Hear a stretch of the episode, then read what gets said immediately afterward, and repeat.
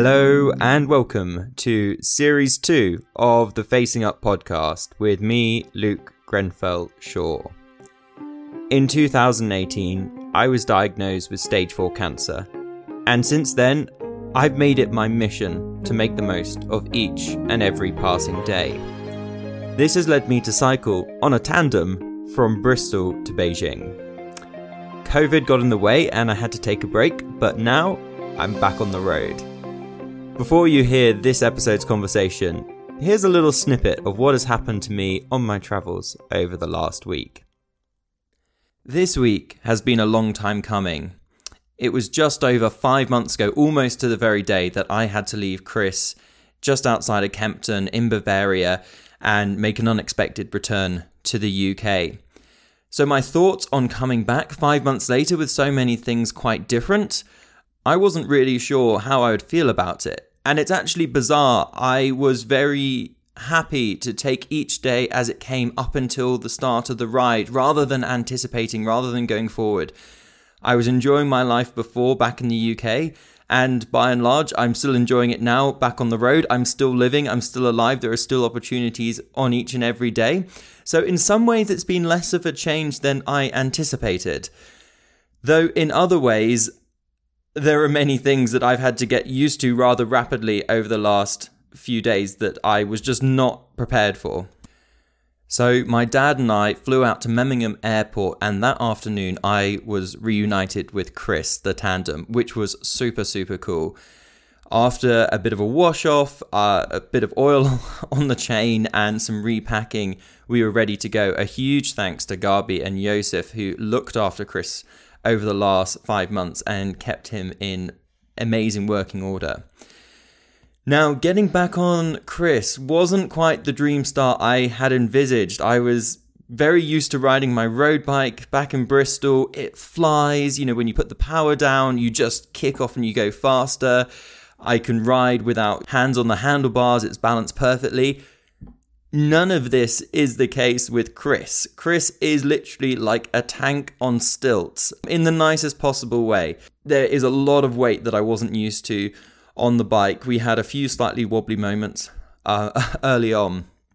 And just the amount of power that's required to get Chris and all the baggage up a hill was a lot more than I had remembered. It's still very doable but it was a shock to the system and it was a reminder to me that actually this is not doing things the easy way. I'd been enjoying telling everyone, oh, I'm going to Beijing on a tandem. Look at me. Now, this is the reality. And as my dad will attest to, I spent quite a few hours whinging at him. And I mean whinging, just being like, oh my God, this is so difficult. I. I'm having to work so hard on the front. It just doesn't feel like my bike. I don't know if I want to be doing this for the next year it was a fascinating situation because at that point I knew I was whinging, I knew I was complaining, I knew there was a challenge in front of me. All the classic things that, that this whole podcast is about how do you deal with a challenge? And I could recognize there was a challenge, and I could also recognize that I was doing a really bad job at dealing with it. And it's all very well saying to myself or saying to someone else, well, you've got to change your perspective. I'm incredibly lucky to be doing this right now. I have chosen to do this, but it wasn't easy. It really wasn't that straightforward. It was really the third day of riding when I began to enjoy being on Chris again. We were surrounded by these beautiful, lush green hills in Bavaria, these quiet roads, wooden farmhouses. It was pretty idyllic and we'd made some adjustments to the setup.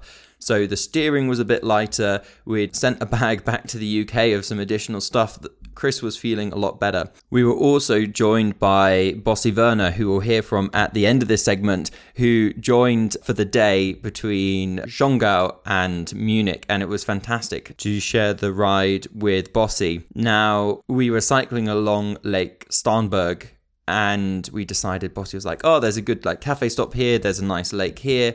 And just as we were slowing down this lady sort of stopped and said oh this is you're from bristol.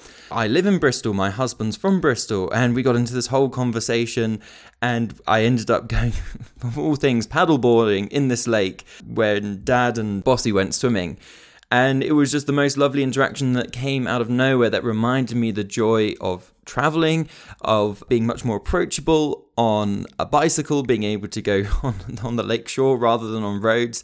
It was a real reminder of some of the amazing things that can happen when you are traveling.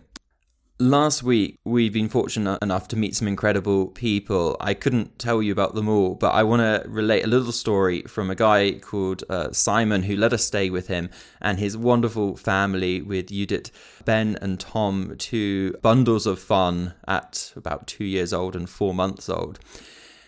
Simon and I, and Dad, in fact, went out for a run and Simon was in the army and he was telling us a course that he went on that he and a mate made an agreement that if either of them made a negative comment during this course, then they would buy the other one a beer. And there was this uh, machine gun that they had to like carry around occasionally.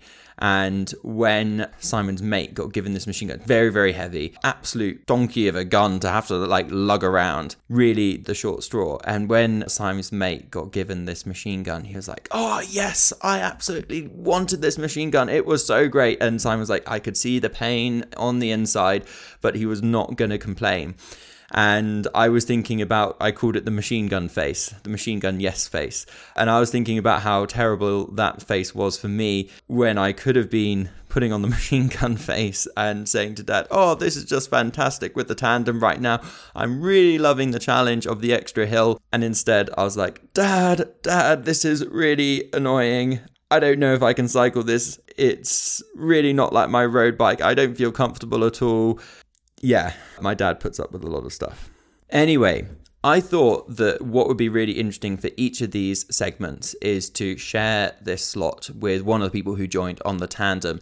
And this week, I wanted to ask Bossy what he made of his time on the tandem. So, Bossy, you joined on the tandem yesterday. What was it like?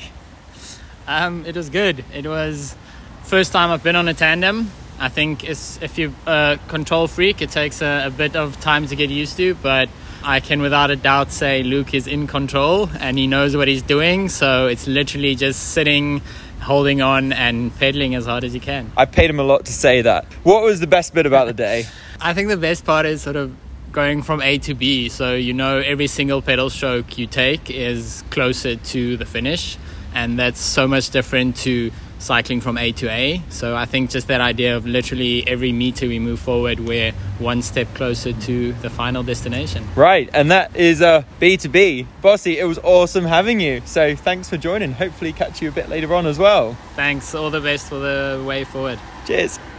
And that is it. Now you get the chance to listen to a bit more of me talking with Jane Phillips about, well, why I ended up on this cycle ride at all, and a little bit more about the inner workings of my brain, as hollow as it is, during the last couple of years. I hope you enjoy. I shall um, relinquish my questioner's hat and pass it over to Jane. Jane, thanks very much for joining on the Facing Up podcast. Well, thank you for having me. I, I have really been looking forward to this. I'm thrilled to be here and curious to see what we come up with between us.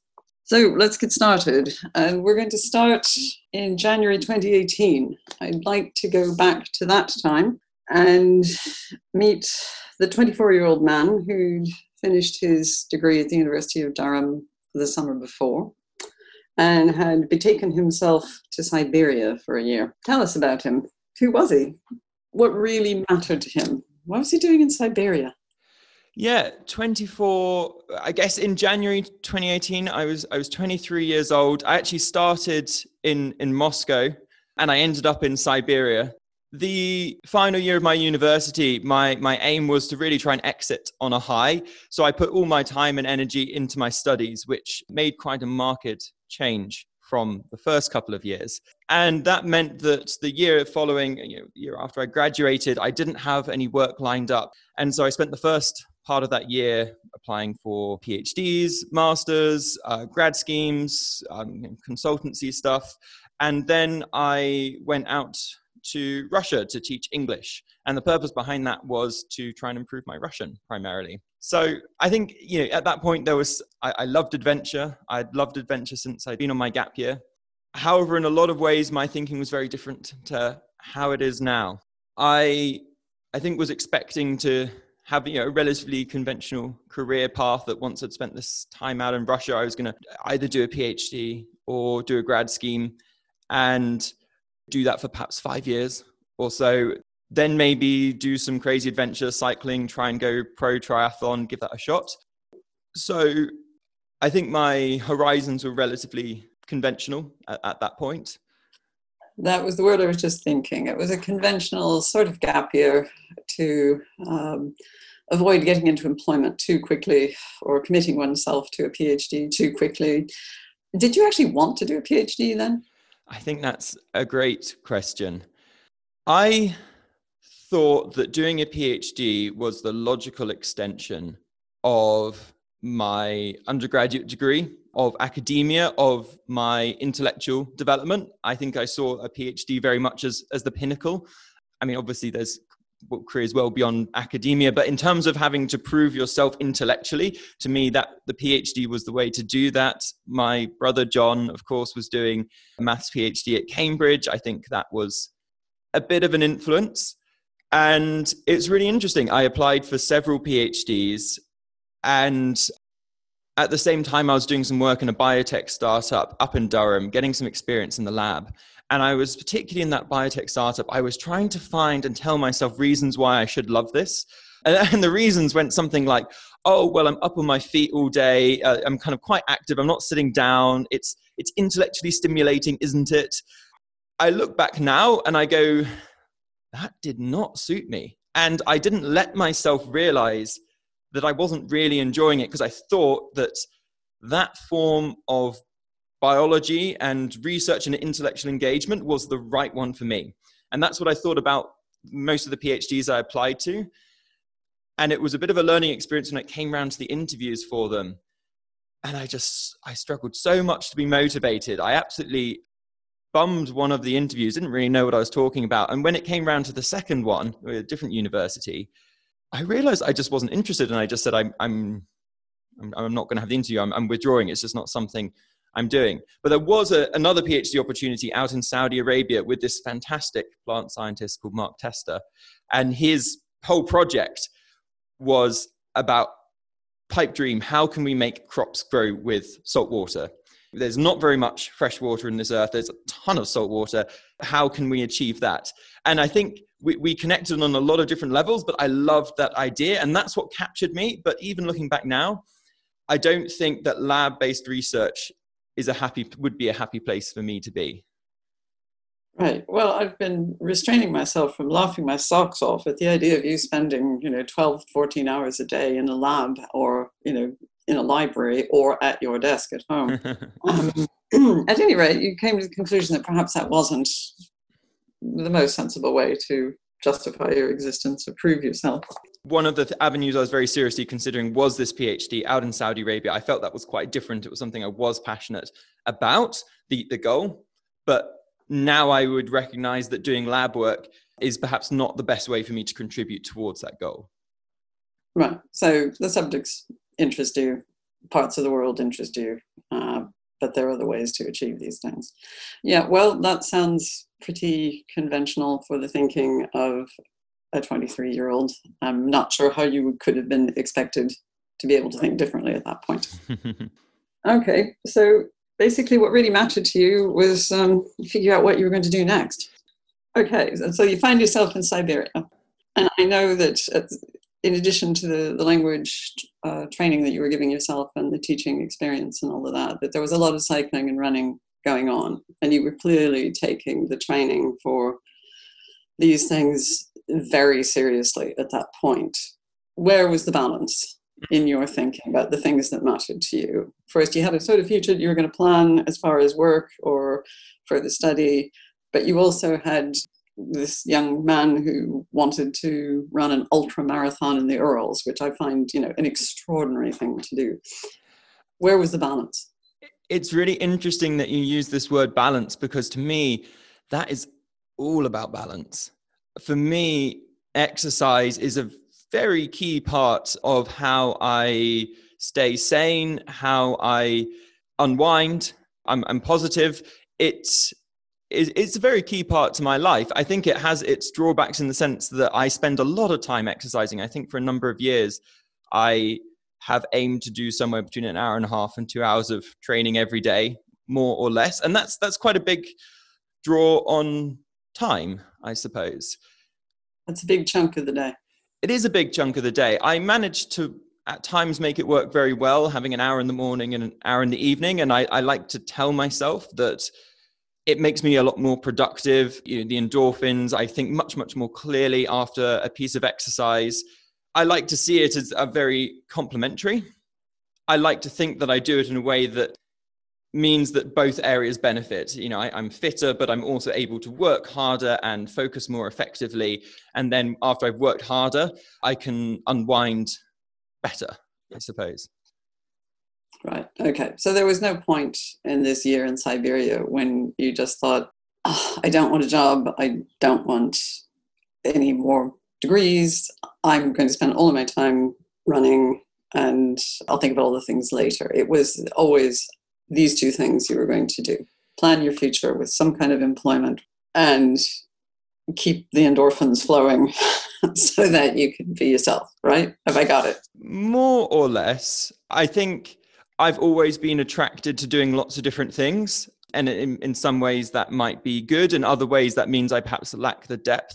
So, whilst I was uh, doing this running out in Siberia, planning for my future, and I should say that that's a big change from now, that then I think a lot of how I thought about myself and in, in conversations, you know, that the question everyone asks is, you know, what, what are you doing next? What's your, what's your career? What's your five year plan? And it's a question I would ask other people. And I still catch myself asking people that, even though now I don't think in those terms in, in nearly the same way. It's an age in which people are living out their futures as much as their present because the future has well there's so many options there are lots of things you can do um, and that's where a lot of energy is focused right so there you are running having a good time uh, your russian's getting better by the day i assume i hope you're enjoying the teaching yeah your shoulder's been bugging you for a long time and finally you're worried enough that you go and have it looked at by the school nurse mm. which is extraordinary, really. And by you know your accounts in other places, she is pretty horrified at what she sees. Yes, the the reaction was just "Боже мой!" like oh oh my god. It had taken me a very long time to go to anyone about it. I was living by myself.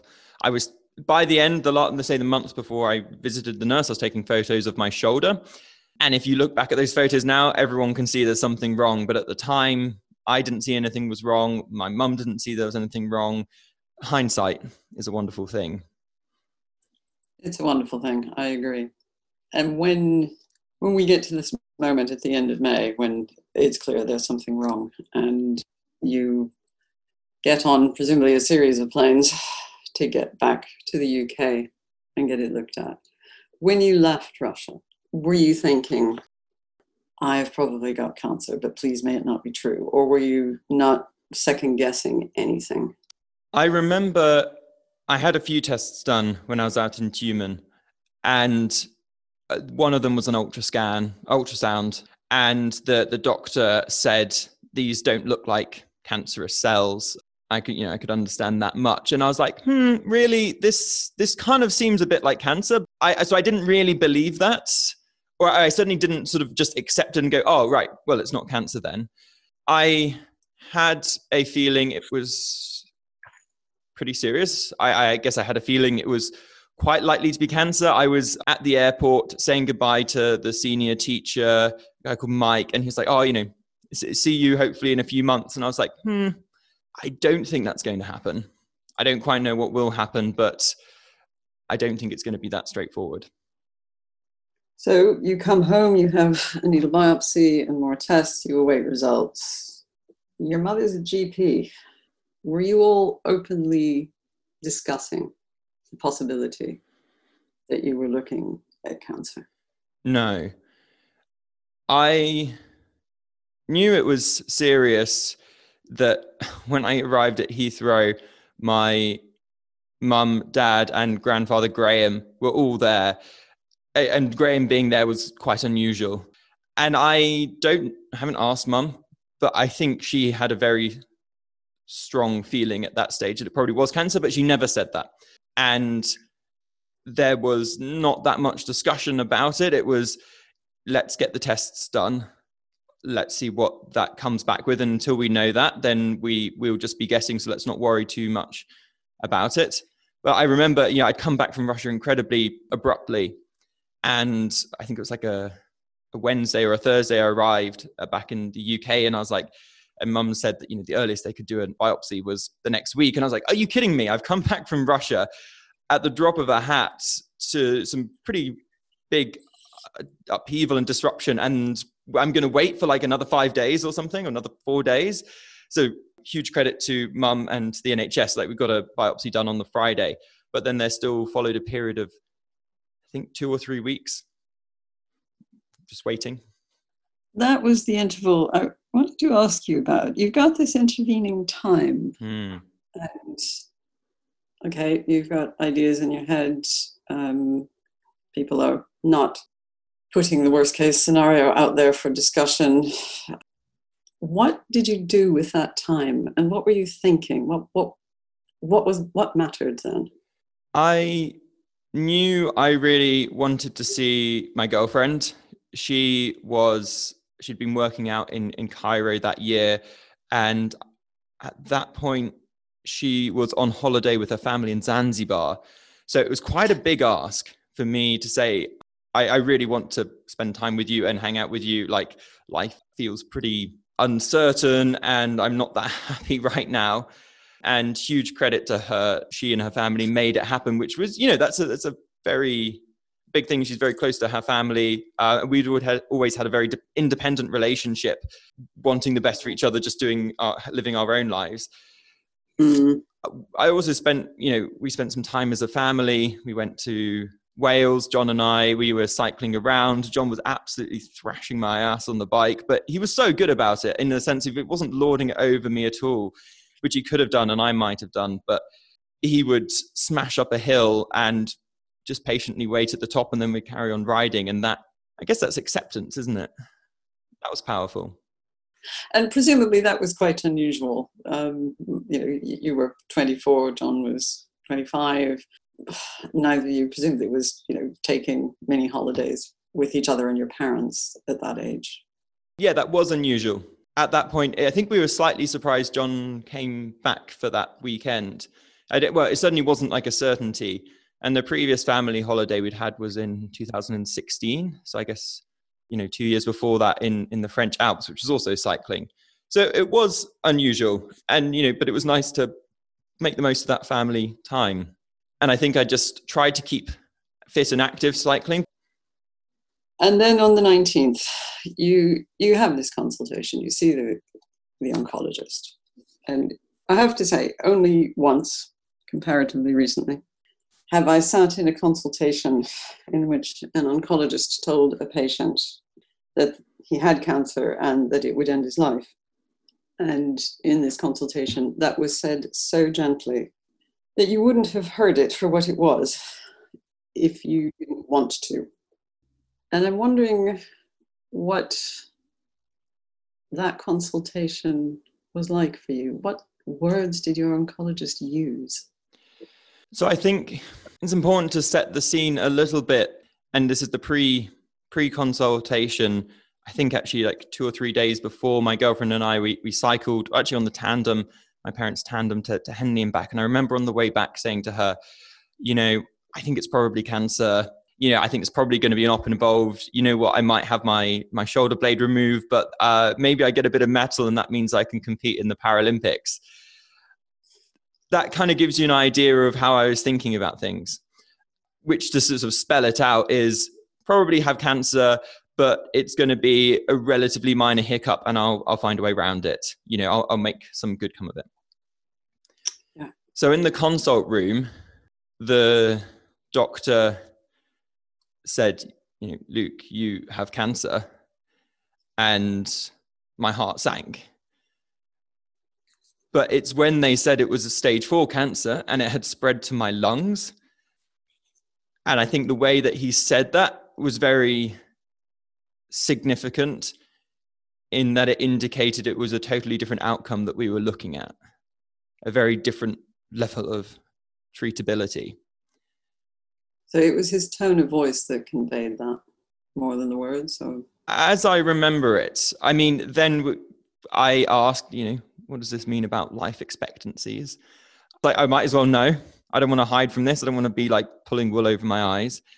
Um, oh, so you asked it straight out, straight away. Yeah, but complicating matters, the diagnosis changed three times between that first consult and the the final thing. It, it, in details, it's sort of rare and very aggressive. That that didn't change, but I had a sort of kinder outlook on life from that first consultation than what it was then later seen to be.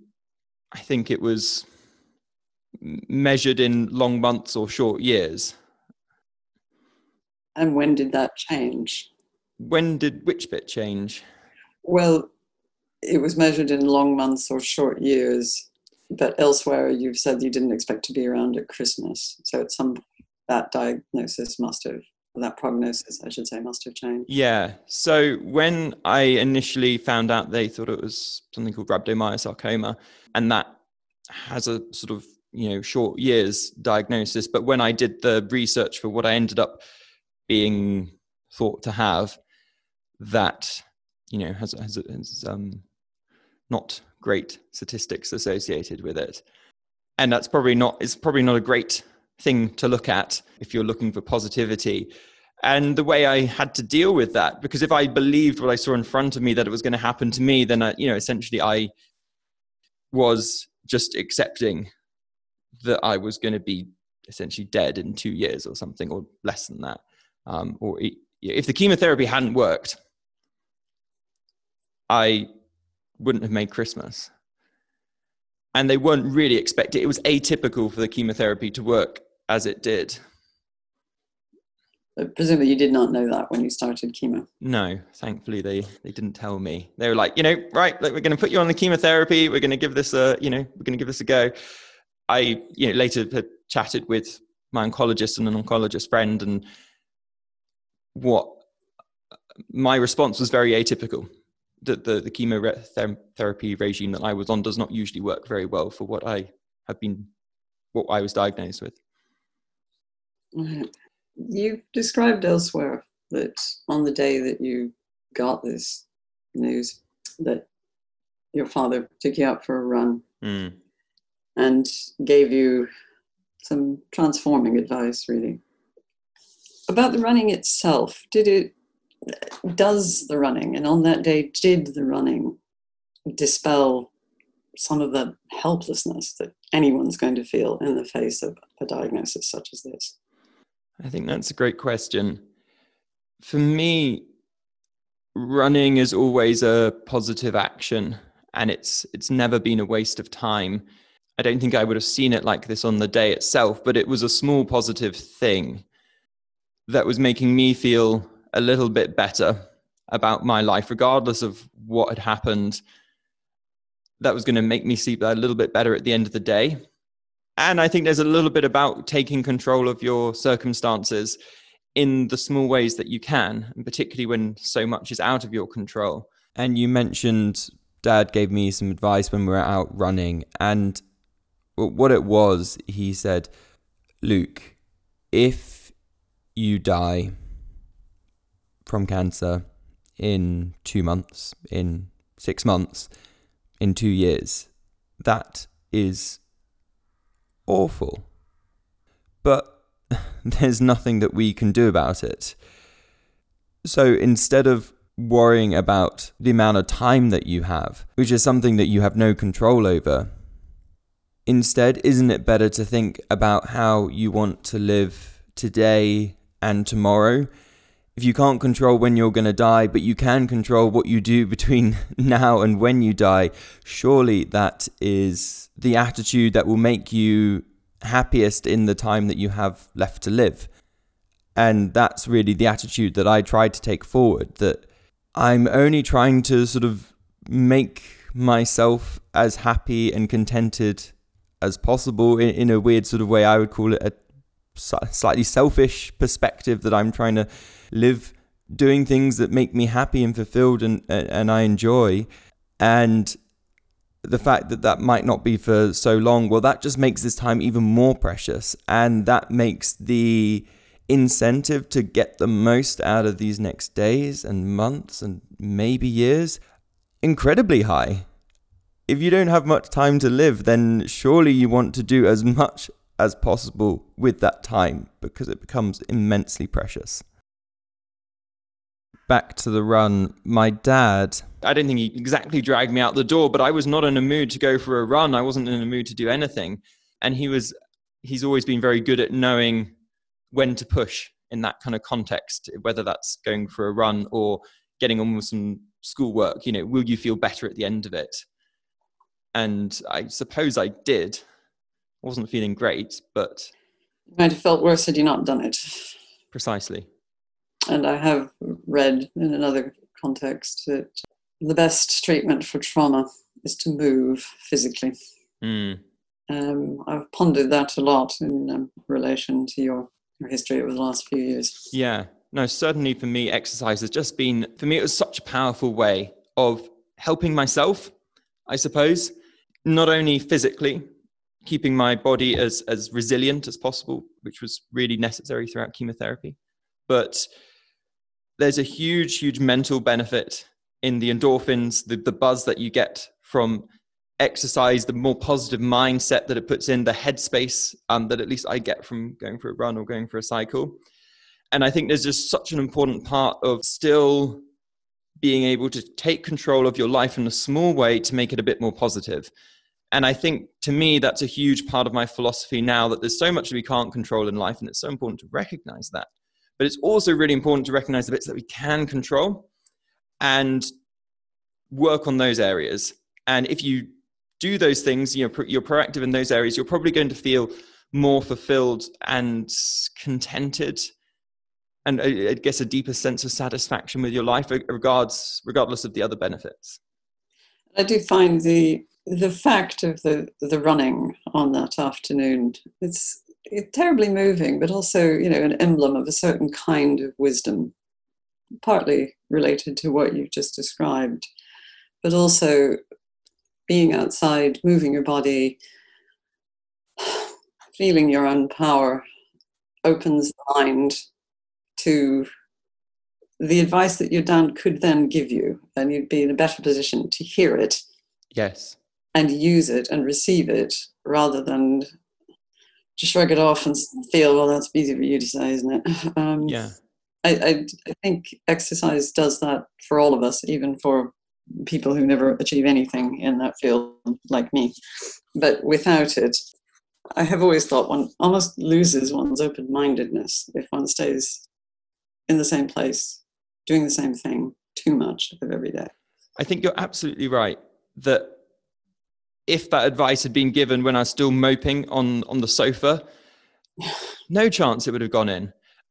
I, I, think you know some of the best discussions that I've had, some of the most open and productive and interesting, have been when moving. Um, if that's walking, if that's running, and I think you're absolutely right as well that there's something very natural, very belonging when we are in movement and I think it does change the way how we think and what we're open to hearing and thinking about. And one of one of the most striking things about your narrative of life with cancer over this period that surfaces at every possible time is an openness to finding the things worth doing, the things worth thinking about, the opportunities that can be created. I mean, they don't just you know present themselves to you full blown and say, "Here, Luke, you have to find them and then you have to make them." And the exercise has clearly opened you up to a lot of things that are not that common in my experience of people with um, severe illness. Sometimes opening up the consciousness is a, can be a very difficult, if not impossible, thing to do. And this it is very striking to me, at any rate, that you know, literally from day one, uh, you were right there. I would hate to come across that I somehow had it nailed from day one because that simply wasn't the case. It was it was hugely traumatic, and I had a huge amount of support from my my mum, my dad, my girlfriend to support me and make some of those opportunities happen later down the line. Yes, perhaps I took a more active role in making those opportunities myself, but in those early days, I did have a huge amount of support. I think I was open to those offers of support and what they entailed. And I'd also just like to say that not every day did I sort of smash it. That's absolutely not the case. There are definitely times when I cried into my laptop because I read, you know, I was doing some research on sort of what my form of cancer, you know, what the outcomes were like. And I was like, fuck, this is absolutely like, and then you have to change your mindset. yeah, well, exactly. I mean, nobody, nobody, nobody is open to everything from day one, and no one can do it on their own. But it is more common to find getting to the place where you can be open takes a bit longer, and it's um, you know a huge. It's just hugely impressive, not just for you, but obviously from your father and, and, and your mum as well. I would sort of almost push back that it's not impressive. It was more that I was you know, I was just doing something that was going to make me a bit happier than I was otherwise. That's I, I that's my kind of philosophy, my mentality when it comes to these things. Sure, I could have just like said, "Oh, I'm giving up on life because it's dealt me a pretty rubbish hand at this point." But then I'm just like, I'm the one person who's losing out. Sure, my mum and dad would be unhappy to see that I'm unhappy, but beyond that, no, no one really deeply cares. Like the person who misses out most of all, if you choose not to live your life, is the individual themselves so I would say that this is a, it was a self-interested way of acting to make the most of the time I had. Yeah. Oh, it is self-interested. It's just that people are not always quite so quick off the mark to see where their interest lies. That's what's impressive. Mm. That's that's the thing that from that's an interesting point. Another point of view seems to me very clear. Maybe that harks back to our earlier discussion that I've known for some years that exercises. I've been very fortunate to grow up and for perhaps 10 years exercise has been a mainstay of my life so i knew i had that already i knew it would help so perhaps that identification early on really helped yeah you were well placed i, I agree in, in that respect you were so you started this treatment aggressive chemotherapy which you know required days in hospital sort of every three weeks for what four months something like that five months? Right yeah. And you know i would just pause here to observe that you know it's impossible for any of us who have not experienced that sort of treatment um, that you've had to imagine just how bad it makes you feel. I mean I, I have traversed that territory with a friend some years ago and mm. i remember vividly the state that she was in at the end of each hospital stay. And it was even being right there with someone. You're very conscious that this does things to a person's body that mm, are yeah they're beyond your grasp if they're not happening to you. So there you are sort of initiated into the grimness of all of that. Mm. and okay and then the unthinkable happens mm. tell us my first round of chemotherapy started on a Tuesday, and I went in with a totally naive perception of what was possible. I think that afternoon there was a, a football England match, and I invited my friends round, and they, the the doctor said I could bring beers in, and I was like, great, I'm gonna have beers while I was having chemo. I'm gonna have my mates. I'm gonna watch some TV, um, and yeah, I'm gonna have a drip in my arm with with chemotherapy coming in. Um, and my friends came round, and about uh, halfway through the match, I yeah, I, I couldn't look at the screen, like I couldn't focus on anything. I was just in this sickly, semi-conscious state, I suppose, and the the lethargia and the perpetual feeling of un- unwellness. You know, you don't want to eat any food. No food tastes nice.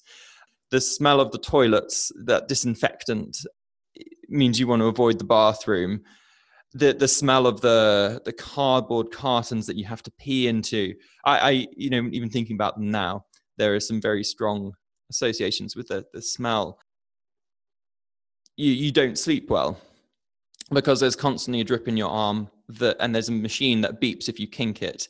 Uh, and because you haven't been moving during the day, there's nothing to make you want to particularly sleep at night. And so there's you know constant hummings and tickings. And so it was on Friday morning. I'd sort of finished my chemo, but I was still in hospital overnight. And about 4 a.m., there's a phone call. I can't remember if it was my mum or my dad in the room. They answer the phone and they say that my brother John has died. It's impossible to know what to make of that. Could you make anything of it? I, I understood the reality of, of what it meant. In any emotional way, in any grieving sense, that never happened.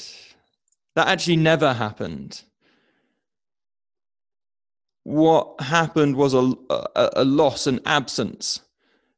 It, it felt very muted. The, the chemotherapy turned my life upside down. It's like um, a, a sledgehammer, you know, wrecking ball smashing into the side of your life. This is like you're standing and mm, part of the ground gives way beneath your feet, but you can shift your balance to the other foot so you stay standing. So I'd lost something, but I it's taken me years to know what I've lost, I suppose. And I think being uh, in chemotherapy with a cancer diagnosis at that point, it gave me a license not to grieve, I think, because I knew I had to just focus on myself. Yeah, the next day had to be lived. So, this unthinkable thing has happened. John is gone.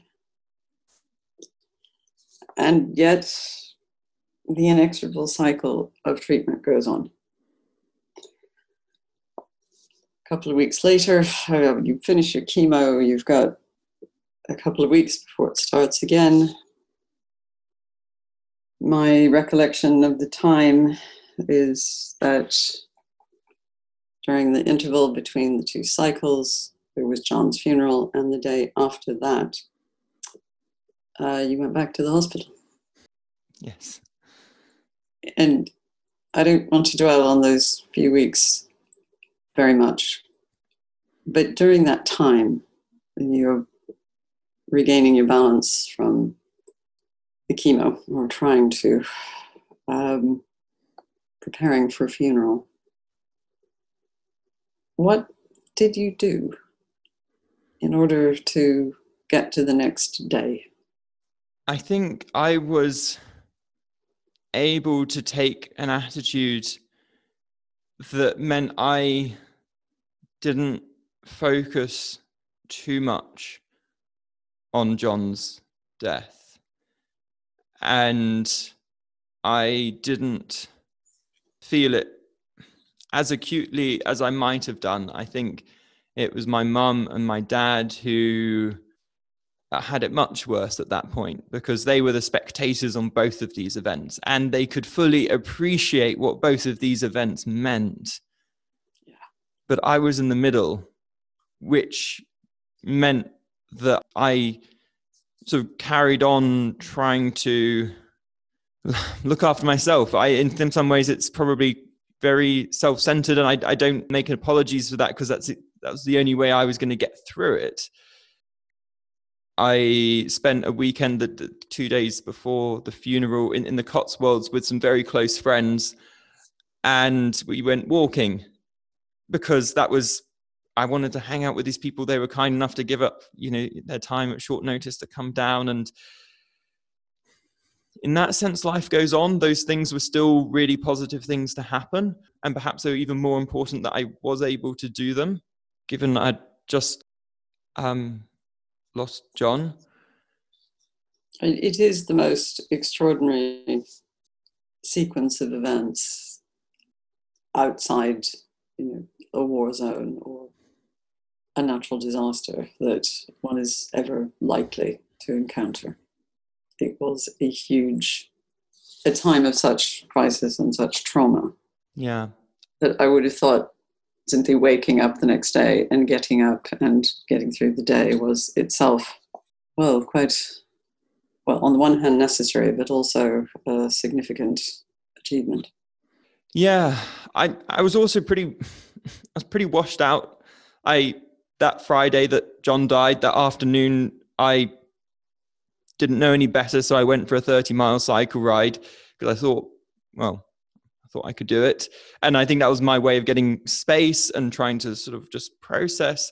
But that also sort of knocked me sideways for the next two days when I was just lying in, in bed anyway because of the chemotherapy and then fatigue on top of that. I wasn't really in a state of thinking, I don't no. think. I can that I have no trouble imaginative imagining it just thinking would be mm. not relevant to the physical and emotional state you were in. Yeah. So the treatment went on. Um, September came. Um, you take up your place for an MPhil at Oxford in water management, which is um, discussed at some length with Jeremy Sigmund in another in an earlier podcast, and if you if our listeners haven't um, heard that one, they should go back and listen. It's um, it's a good one. It talks about that period of starting something new mm. while in while having chemotherapy, followed by radiotherapy, followed by surgery, doing a degree, meeting lots of new people.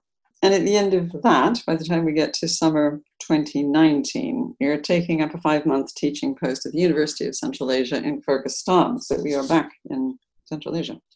At this point, you've lived quite a long time by sarcoma standards, and there's no way of knowing how long your good health at that time would continue. And at that moment, you choose to go to a different part of Central Asia, to Kyrgyzstan. I mean, what is it about this part of the world that calls you so strongly that at such a moment when, you know, basically everything's open to you and that's where you go? What, what took you there? What was the calling? So, to, to again set the scene a, a little bit more, which I hopefully will make it clearer of sort of why I went to Central Asia when I when I got my diagnosis, I didn't expect to start at Oxford. When I started at Oxford, there were only very tentative plans to celebrate Christmas and, and New Year's because we just weren't really sure. And I, when I was diagnosed, I don't think I ever expected to get to the end of my treatment cycle either to finish my radiotherapy. So all of that was quite unexpected. There was just a huge amount of uncertainty over the future. And but by that point, I had identified that if I wanted to do a, a big adventure, then it was going to be cycling around the world.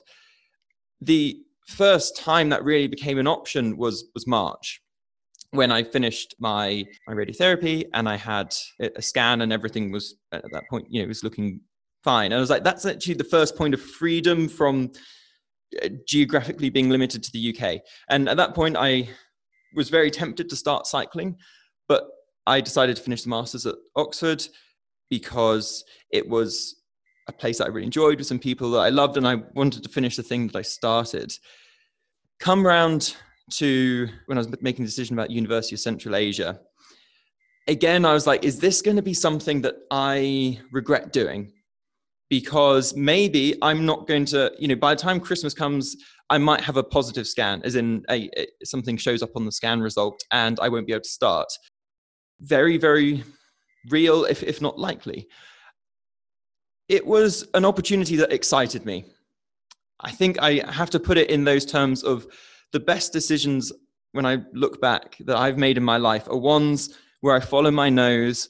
I can't really put my finger on it, but it's something that excites me.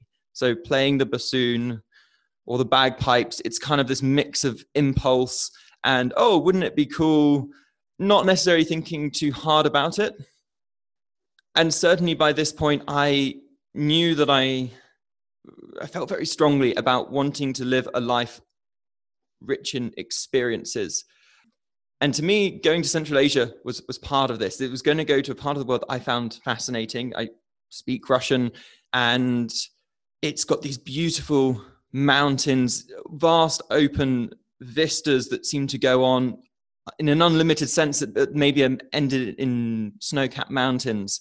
It's an interesting meld of um, Soviet culture on one hand, the nomadism, um, in at least some parts of Central Asia, which is a very has its own very rich culture and, and tradition, and then also an influx over a thousand years ago of, of Islam, which triangulated with my interest in the Middle East, and I spent you know quite a lot of time out in the Middle East and studying Arabic at university.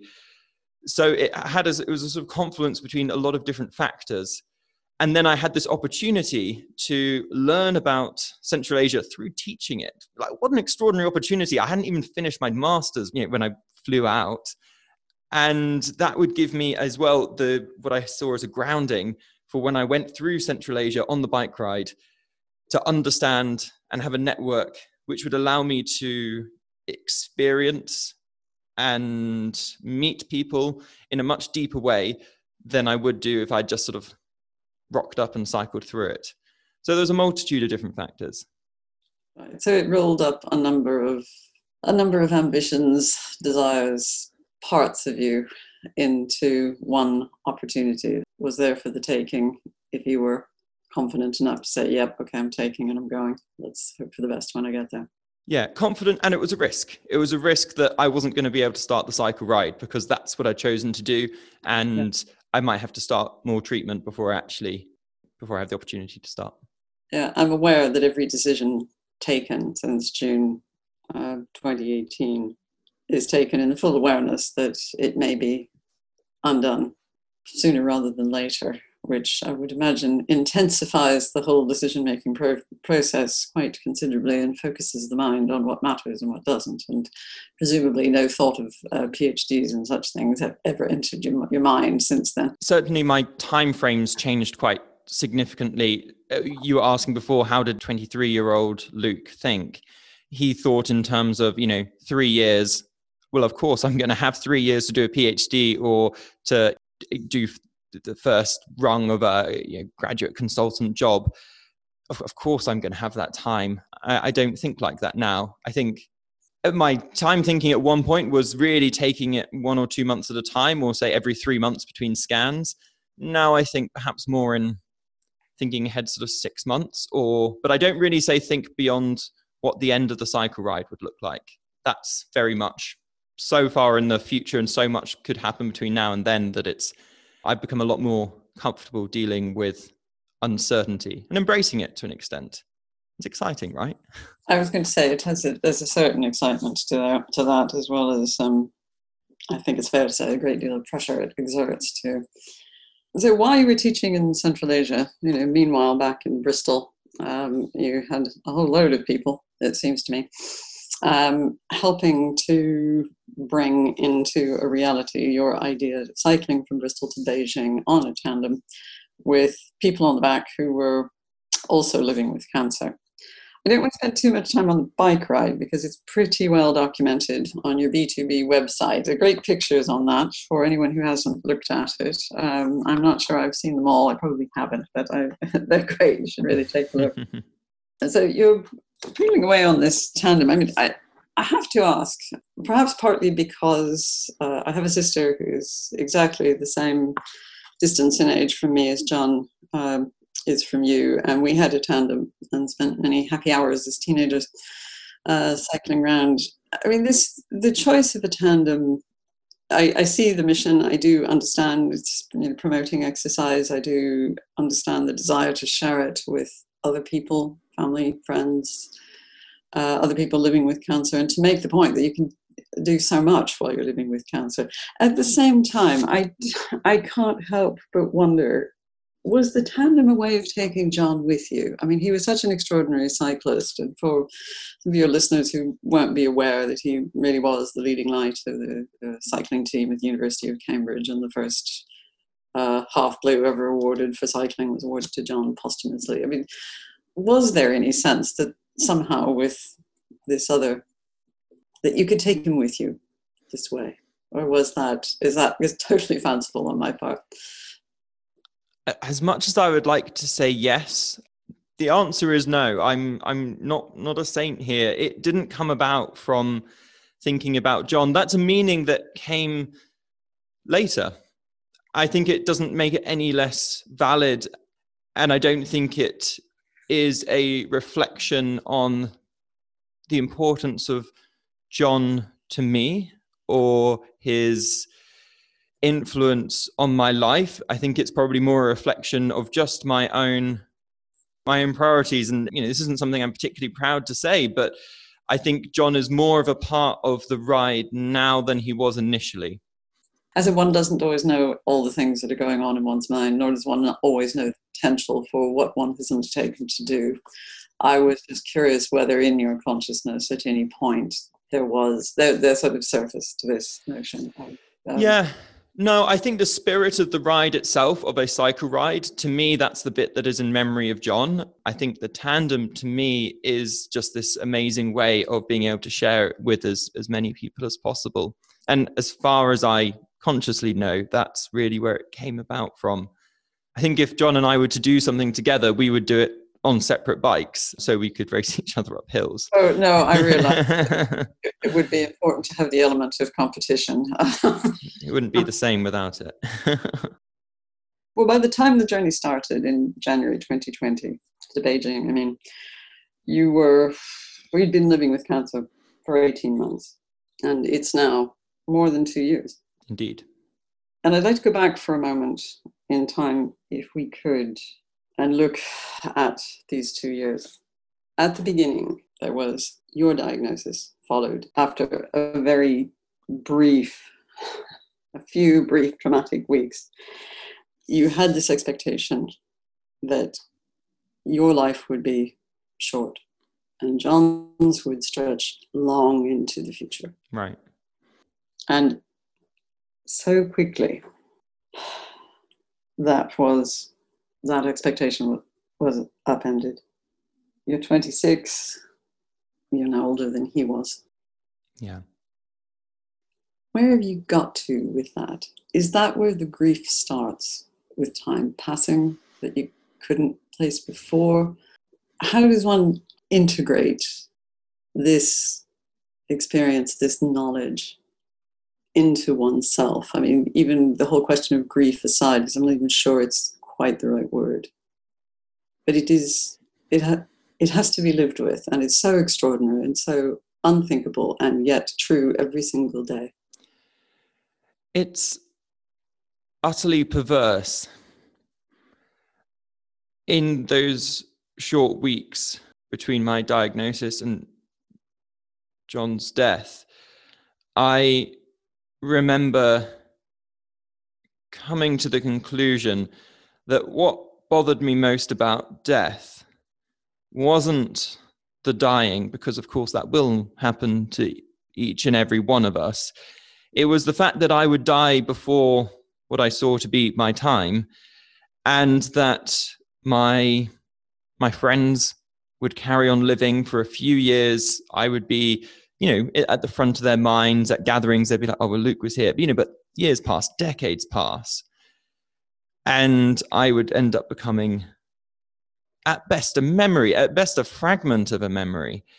And, and not only that, but having to remind yourself or you know my friends having to remind themselves of the things that luke might have done that if i'd been there i would have just done like they wouldn't have to exert this mental energy to go oh well if luke was here he'd have cracked a joke right now. Like that joke would have just happened. And i feel that it's this perversity is now my relationship with my brother that I have to think that you know the Tour de France is happening, I have to remind myself that John and I probably would have had a great conversation about like you know Chris Froome's performance that day, as we did when I was in Russia. We were talking about Chris Froome and the Giro d'Italia. He had an amazing 80k solo breakaway, that was just the sort of thing that we would talk about. But now I have to remind myself that we would have talked about it. And if I don't remind myself, then John isn't there. And John isn't always there. I don't think about him every day. I wish to say that I do. And I do think about him often. But it's incredibly messed up that I'm not able to have these conversations with him, I suppose. But I just, I think I also think that there's no guarantees to life and that I am here right now. I'm lucky. John is unlucky. Lots of other people are unlucky. There aren't any guarantees in life.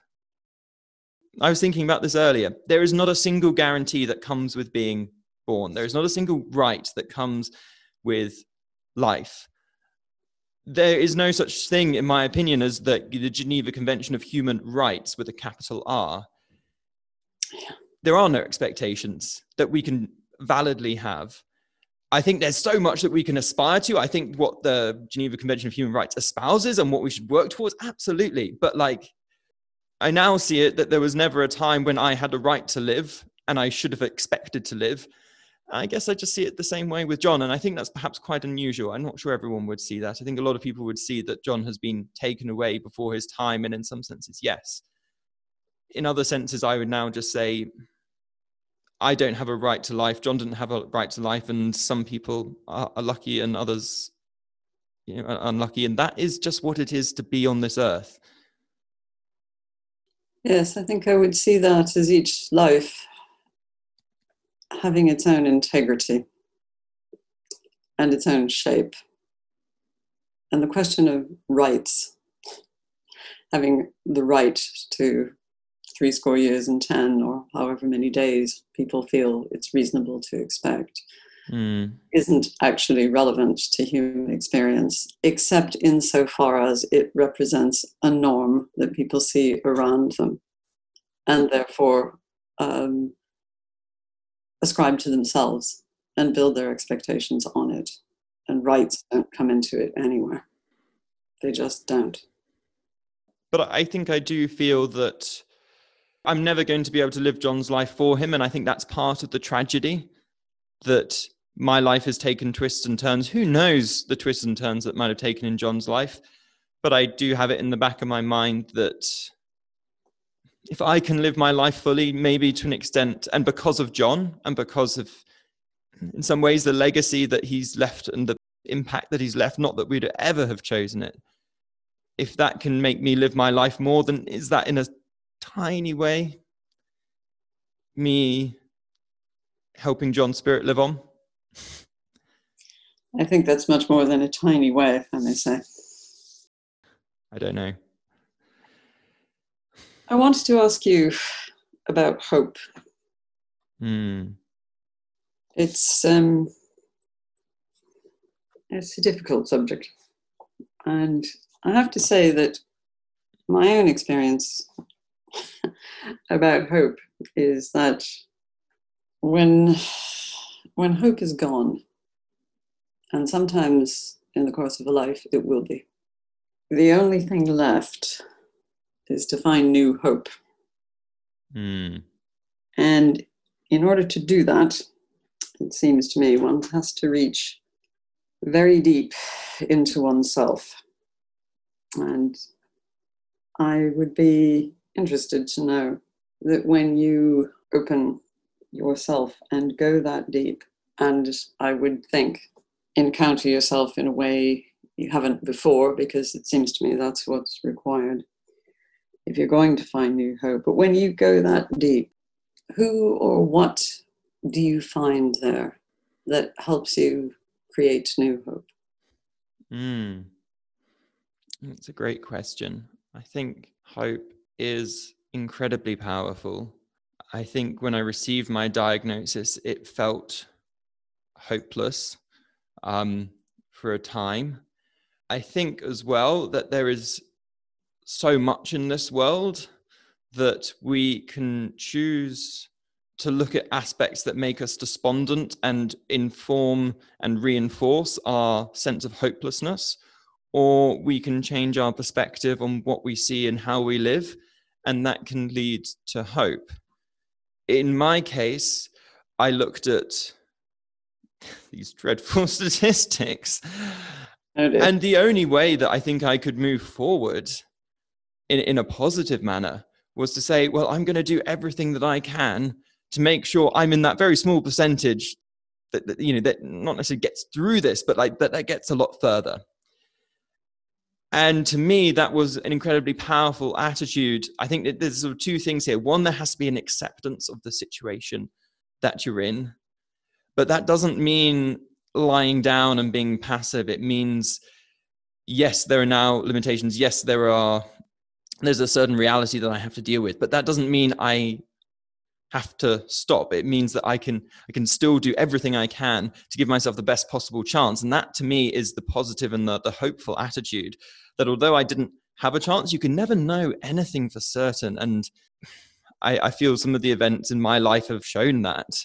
And i think other people listening will know that there are things that totally unexpected that you you know positive or negative that you never expected would happen. You can never know anything for certain and you've got to in my mind do everything in your power to to to live your best life to to make it the most fulfilling life regardless of what those limitations are. Because if you don't you're just the person who's losing out. I think that's what a lot of my attitude comes down to. And so one of the things you've done is is to befriend the uncertainty. It becomes your ally because it could be it could be something opening up that's positive as well as some terrible fate looming over you. Yeah, I've never thought about it like that, but I I think I'm much more at peace with uncertainty. I don't expect certainty as a pillar of my life. And if something good comes along, then that is fantastic. And that is something to make the most of and to enjoy, but also to remember that that was never yours to begin with. And it's a blessing for however long it lasts. But if it then goes, well, you're lucky to have that experience. Yeah, no, I I know that outlook well. Nothing is ours permanently. It's it's sort of all on loan, really. You just don't know for how long. I think this is the thing, though, that as a, as a when I was growing up, yeah, sure, I could have like read a book and understood the concept of this. What I don't know is how to really believe this and understand this deeply if you haven't gone through an experience that makes you look very deep and questions at a very fundamental level and in a very powerful way some of these assumptions that we have and how we live our lives? I think that is a very good question.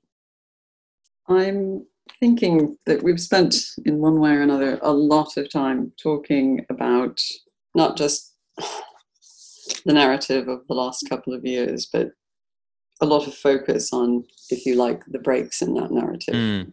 the the events that brought things to a halt, and were hugely disruptive, to put it mildly. And the fact that disruption, you know, it pre- presents opportunities to to search out meanings more deeply and perhaps one would have been able to had the narrative proceeded unbroken and as expected. Mm. I'm aware that this pandemic has been the occasion for another break, not quite as well, not nearly as uh, significant, if you like, as the others we've been discussing. But you know, you had to interrupt your ride to Be- Beijing and return to Bristol for several months, mm. um, during which you've become a podcaster. You started a book, and I would be very interested to know what we can expect. First of all, when you're going to be back on the bike, if you have any idea. And once you are, what about these other things? Are we going to get live podcasts as you cycle and, and mm. a completed book by the time you get back? I mean, what are you thinking? Yeah, um, I mean, this has been it's been a fantastic time in a lot of ways. This pause, and I think I would like to see that as a reflection of, at least in part, my you know trying to see the opportunity in, in the challenge. And i've learned a lot about how not to do podcasts and uh, yeah tried tried to get involved with you know, writing other projects as well. And that means that when i restart on the bike i'm really excited that there will be more i'll be able to offer more people i'll be able to offer more to people um, in terms of involving them and if there are things that I can share that are interesting, being able to do that more effectively than I would have done before, uh, very much, I hope, through the podcast. I'm hoping to get back on the bike sometime in August. That soon? Yeah, yeah, it is. It is soon. Part of me was thinking, oh, maybe I'll leave it till this whole thing calms down. But that could be a year, that could be two years, that might never really happen. I think I'll be a lot more happy with myself if I take a bit of a risk say, well, I'm going to give it a go.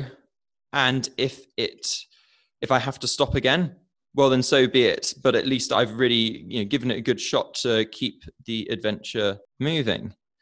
And to me, that's, I think it's, that's very important for me to know rather than I've sort of just given in to the force of circumstance. But I'm very much hoping to do the podcast throughout the ride and share. I really believe that everyone has a challenge, have faced multiple challenges, and I'm really excited to meet and share some of the stories of people who I meet along the way who are in situations who have faced challenges that perhaps are very alien or very different, and perhaps at the same time very relatable. And to be able to share that story with anyone who wants to listen. Well, my last question um, goes back in ways um, relates to things that you've been saying throughout our whole conversation. And that's about the narrative of the last two years. It is an extraordinary one by any standard. It, it just is. And I'm sure you're, well, perhaps you don't tire of people making that observation. um, here you are, you've you know, through your own initiative, through the help of many other people, Absolutely. through a certain amount of good luck, yep. um, you have found opportunities that you've taken advantage of. And but you know, okay, you're still Luke. You're you're the person you were before. And are you ever concerned that you know the sort of willingness that people have to listen to you and engage with you and answer your emails and you know care what happens to you? Um, do you ever worry that this narrative of these of, of your life with cancer that it might in itself come to define you and in some sense mm. limit you in other words that you know whatever once made you uniquely yourself is in danger of being smothered by a particular version of yourself over the last two years that's that's another great question. I was actually talking with a very good friend about this last week. This question of identity, how I see myself, and then how other people see me. The opportunities that have come about from telling my story have been amazing.